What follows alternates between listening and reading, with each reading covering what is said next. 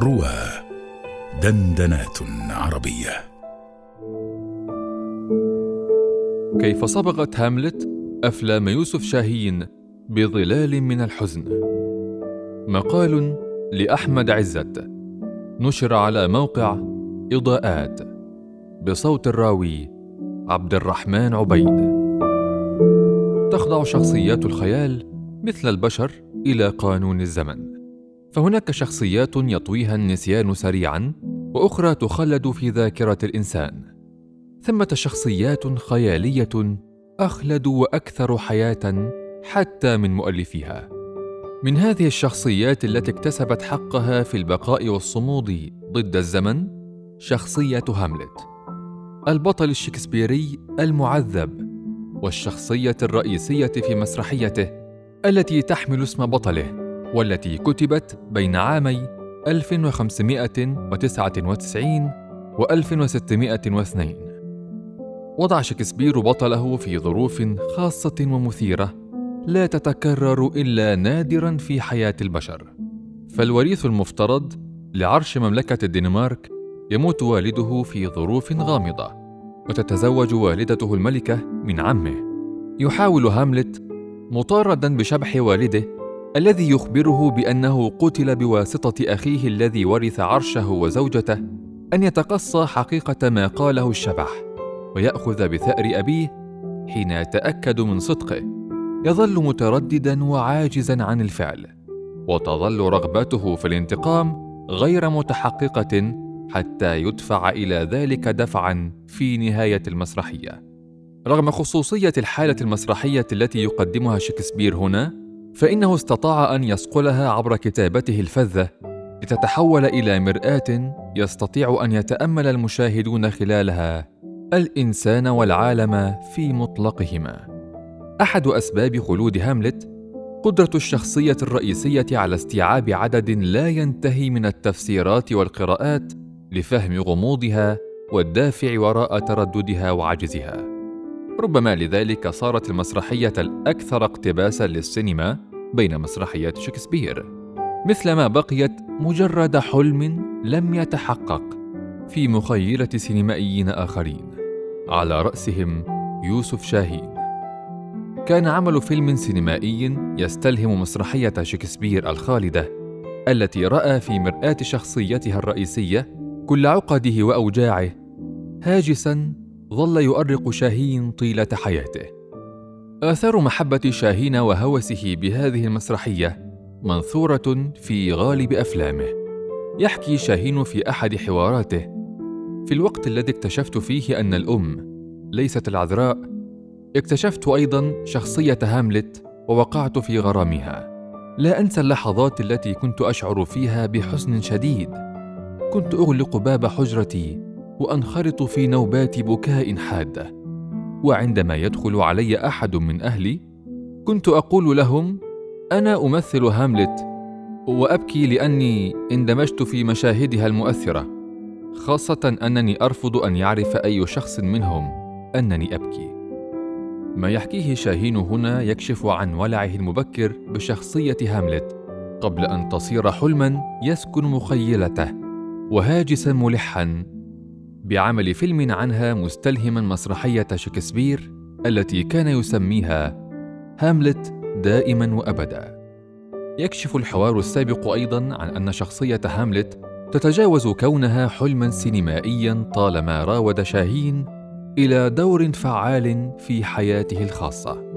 إنها أحد أقنعة ذاته التي يخفي خلفها ضعفه الخاص وعواطفه المضطربة في مرحلة عمرية لم يكن فيها مستعدا لتعرية ذاته أو مواجهة المخاوف التي تسكنه.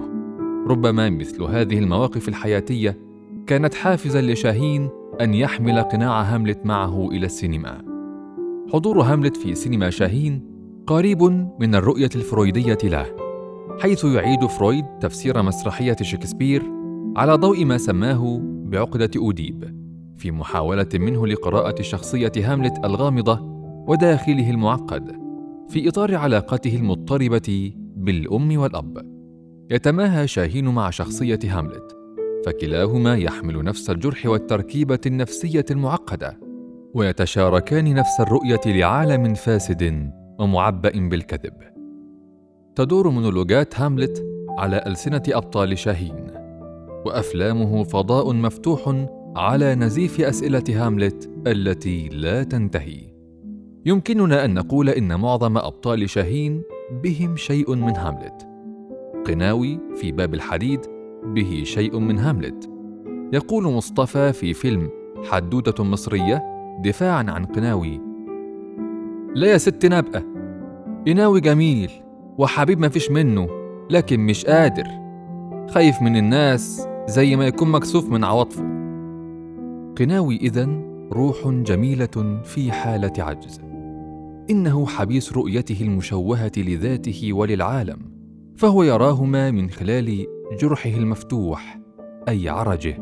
ومن ثم لا يستطيع أن يقيم علاقات صحية مع البشر من حوله. حالة قناوي هي أقرب ما تكون لحالة هاملت التي يصفها الفيلسوف الألماني هيجل بأنها حالة من العجز المقيم لروح داخلية جميلة. لا تستطيع هي نفسها أن تندمج في علاقات خاصة مع عالمها المحيط لأن كل شيء ليس كما ينبغي. في فيلمه العصفور سنجد تجليين لحكاية هاملت.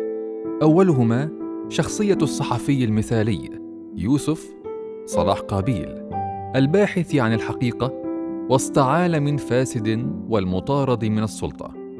يبدو عداؤه الصريح للسلطة الفاسدة والغاشمة ضربا من الجنون.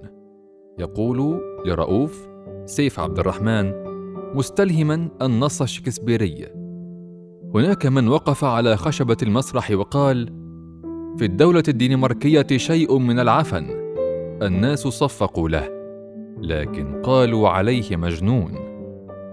المجنون ده أنا نجد التجلي الثاني في نمط العلاقات داخل عائلة رؤوف. فالعلاقة بينه وبين الأم وبين زوجها. هذا الاحتقار للأم وكراهية زوجها. هو إعادة لنمط العلاقات بين هاملت والأم والعم الزوج كما أنه يتهمهما بقتل والده. انتحر لما عرف بالعلاقة بينكم. رؤوف أيضا هو هاملت آخر. روح جميلة مكبلة بالشكوك والأسئلة. يأتي التجلي الأكبر لحلم هاملت في سينما شاهين عبر فيلمه إسكندرية كمان وكمان فهو حاضر على مستويات عدة. حضورا كثيفا لن يتكرر بعد ذلك في أفلامه اللاحقة. يفتتح شاهين فيلمه بأغنية أكون أو لا أكون التي تستغرق زمن تترات البداية. والمستلهمة من النص الشكسبيري. الفيلم هو الثالث في رباعية شاهين الذاتية ويدور بالأساس حول انفصال عمرو عمرو عبد الجليل الممثل المفضل والأنا الآخر للمخرج يحيى شكري يوسف شاهين. الفيلم هو محاولة للأم الجرح المفتوح الذي تركه انفصال عمرو. المعادل الفيلمي لمحسن محي الدين عن شاهين. ومحسن كما كان يراه شاهين النسخة الأفضل منه. ومن ثم سيكون قادرا من خلاله على تحقيق حلمه بتجسيد شخصية هاملت. هذا الانفصال إذن شكل تهديدا كبيرا لحلم هاملت وهو ما يفسر هذا الحضور المكثف له خلال هذا الفيلم. في المشهد الأول من الفيلم نجد عمرا يخبر يحيى بانفصاله عنه قبل أيام من تصوير فيلمه عن هاملت. يحيى هاملت هيدينا فرصة نصرخ كل اللي جوانا. عمرو يحيى لو بتحبني شوف ممثل تاني. يحيى لا هتمثله طول عمري بحلم بهاملت عمرو انت بتحلم بيه أنا لأ.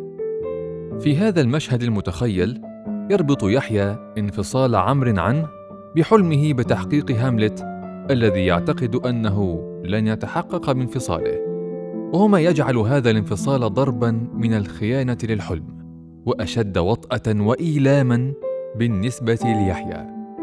يحتوي الفيلم أيضا على مشاهد متخيلة يتم خلالها تصوير فيلم هاملت في نسخة معاصرة منه. يموت شاهين دون أن يتحقق حلمه الكبير لكن ظلال هذا الحلم تصبغ غالب أفلامه بلون حزين هو لون الأحلام الضائعة.